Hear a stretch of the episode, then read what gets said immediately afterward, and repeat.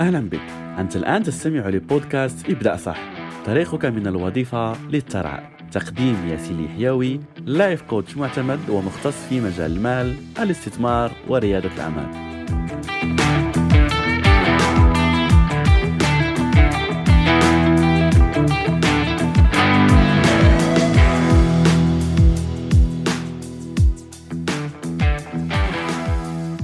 السلام عليكم ورحمة الله وبركاته. مرحبا بك من جديد لازلنا مستمرين في رحلتنا عن موضوع الوفرة المالية في بودكاست ابدأ صح. حلقة الأمس كانت حلقة جد عميقة وشخصيا كما ذكرت أعتبرها يعني من أفضل الحلقات اللي ممكن عملت. لأني مؤمن أن المعلومات التي شاركت معك الأمس هي معلومات ستغير حياتك 180 درجة. لو فهمتها صح وطبقتها في حياتك. كنا تكلمنا يعني عن العديد من المفاهيم على أن الثراء يبدأ بالعقلية وعلى أن إيمانك هو الذي يتجلى في واقعك. فلو كنت يعني لم تسمع الحلقة فنصيحتي لك اسمعها ستغير العديد العديد من المفاهيم والأفكار في حياتك. فاليوم إن شاء الله سنكمل في موضوع الأفكار وعلى أنه الأفكار الموجودة عندك. بما أنك تؤمن بهذه الأفكار فهي تتحول لواقع. فكيف أصلا تدخل عندنا هذه الأفكار؟ فالعقل عندنا فيه العديد من المستويات لكن خلينا يعني نبسطه يعني كما هو معروف هناك العقل الواعي والعقل اللاواعي. فالعقل اللاواعي يبرمج يعني على أن المعلومات اللي فيه تدخل لك اولا عن طريق العقل اللاواعي. فبالتالي قبل أن تصبح هذه أفكار وتصبح هي التي تسيرك وهي التي آه، الطريقة التي تفكر بها والطريقة التي ترى بها الحياة فهي في الأول تكون أفكار تأتيك وسنتكلم يعني عن هذا في حلقات قادمة إن شاء الله. فعندما تأتيك هذه الأفكار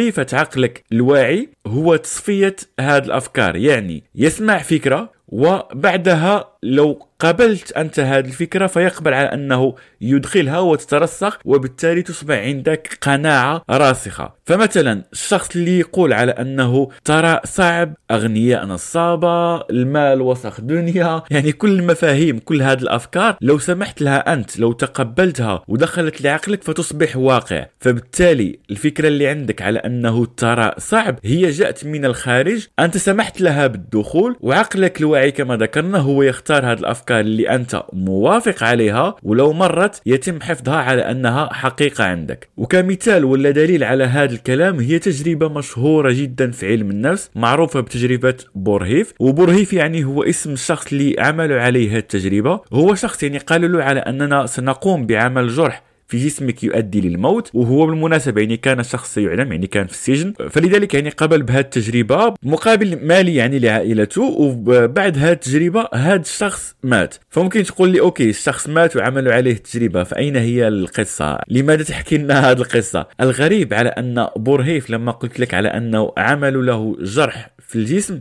فهذا الشخص لم يتم جرحه ابدا فقط وضعوه في تجربة على أنه وضعوا يعني آه، جرح خفيف وهذا الجرح يستحيل على أنه يؤدي للموت وعملوا يعني بالأجهزة وإلى غيرها. كأن الدم الساخن يخرج من جسمه وهو يعني بهذه التجربة اعتقد فعلا على أن تم جرحه جرح كبير وعلى أن هذا الدم اللي هو يخرج من الآلات يعني أحس على أنه يخرج من جسمه. والغريب على أنه مات بهذه الفكرة لأنه صدقها. فهذا يبين لك خطورة هذا الأمر خطورة الأفكار التي تدخلها لعقلك. هذه الأفكار ممكن تؤدي بك للموت فيجب أن تكون مركز جدا. ففي موضوع الثراء لا يمكن أن تقول على أن الثراء صعب ومستحيل وبعدها تقول أنك تريد أن تصبح ثري لأنه أنت أصلا تراه على أنه صعب. تراه أنه مستحيل فيستحيل على أنك تصل له. ولا يمكن على أنك تؤمن أن الأغنياء نصابين وأنت يعني في داخلك تكون تكره النصب وتبغي يعني بعدها أنك تصير غني. يستحيل على أنك تصبح شيء أنت تكرهه في الداخل لأن هذا مخالف لما في عقلك اللاواعي والعقل اللاواعي في الأول والأخير هو الذي يسير حياتك okay؟ فأعتقد الآن أصبحت يعني تحس بخطورة هذا الأمر بخطورة الأفكار الموجودة عندك. أول خطوة في هذه الرحلة هي أنك تتقبل على أنه ممكن الأفكار اللي في عقلك تكون خطأ.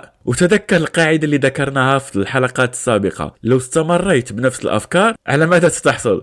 على نفس النتائج. وهذا يفسر لك يعني محاربة الناس الأغنياء لأنه في عقلية بعض الأشخاص هو ربط الأغنياء بالنصب. فهو بالتالي لا يحارب الأغنياء لا. هو يحارب هذه الفكرة اللي ربطها بهذا المفهوم اللي هي في هذا المثال النصب. فكن حذر جدا من المفاهيم التي تقبل أنك تدخلها لعقلك لأنها ستحكم على كل حياتك. فبالتالي حياتك كما ذكرنا هي عبارة عن نوعية الأفكار التي عندك. وهنا يعني أتذكر قصة جد جد ملهمة لصحابي جليل يعني في عهد الرسول صلى الله عليه وسلم وهي قصة سيدنا عبد الرحمن بن عوف رضي الله عنه. ففي فترة الهجرة يعني طلب منهم الرسول صلى الله عليه وسلم على أنهم ينتقلوا من مكة ويذهبوا للمدينة. وفي هذه الفترة كان ما يسمى بالإخاء يعني الأشخاص اللي ذهبوا من مكة كانت تحصل لهم أخوة ما بين الأشخاص اللي في المدينة لأنهم تركوا كل الأموال والممتلكات اللي كانت عندهم. فعندما يذهبون للمدينة يحصل بين الناس إخاء ويتتم يعني آه، كأنك أخ مع آه، أسرة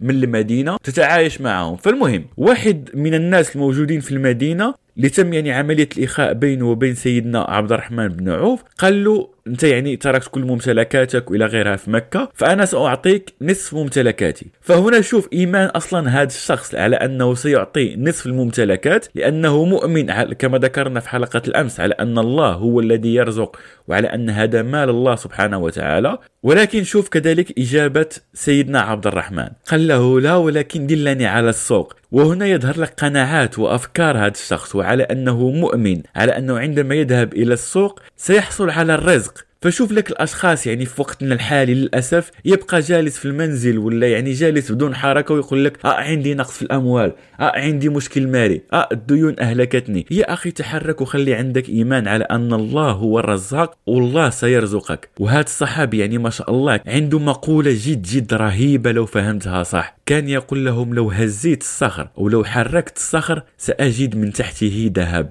فلك الآن أن تتخيل يعني حياة هذا الشخص كيف كانت وشوف يعني تأثير قناعاته على حياته.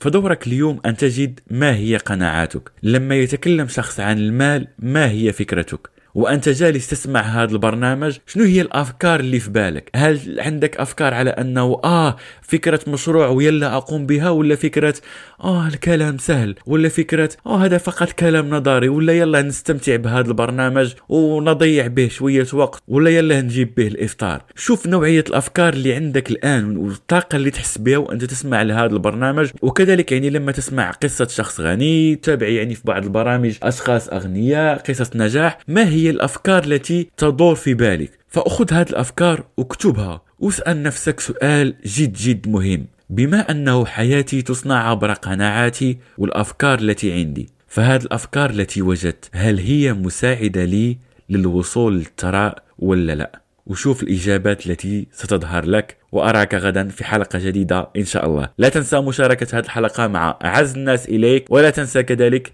ابدأ صح تنجح صح.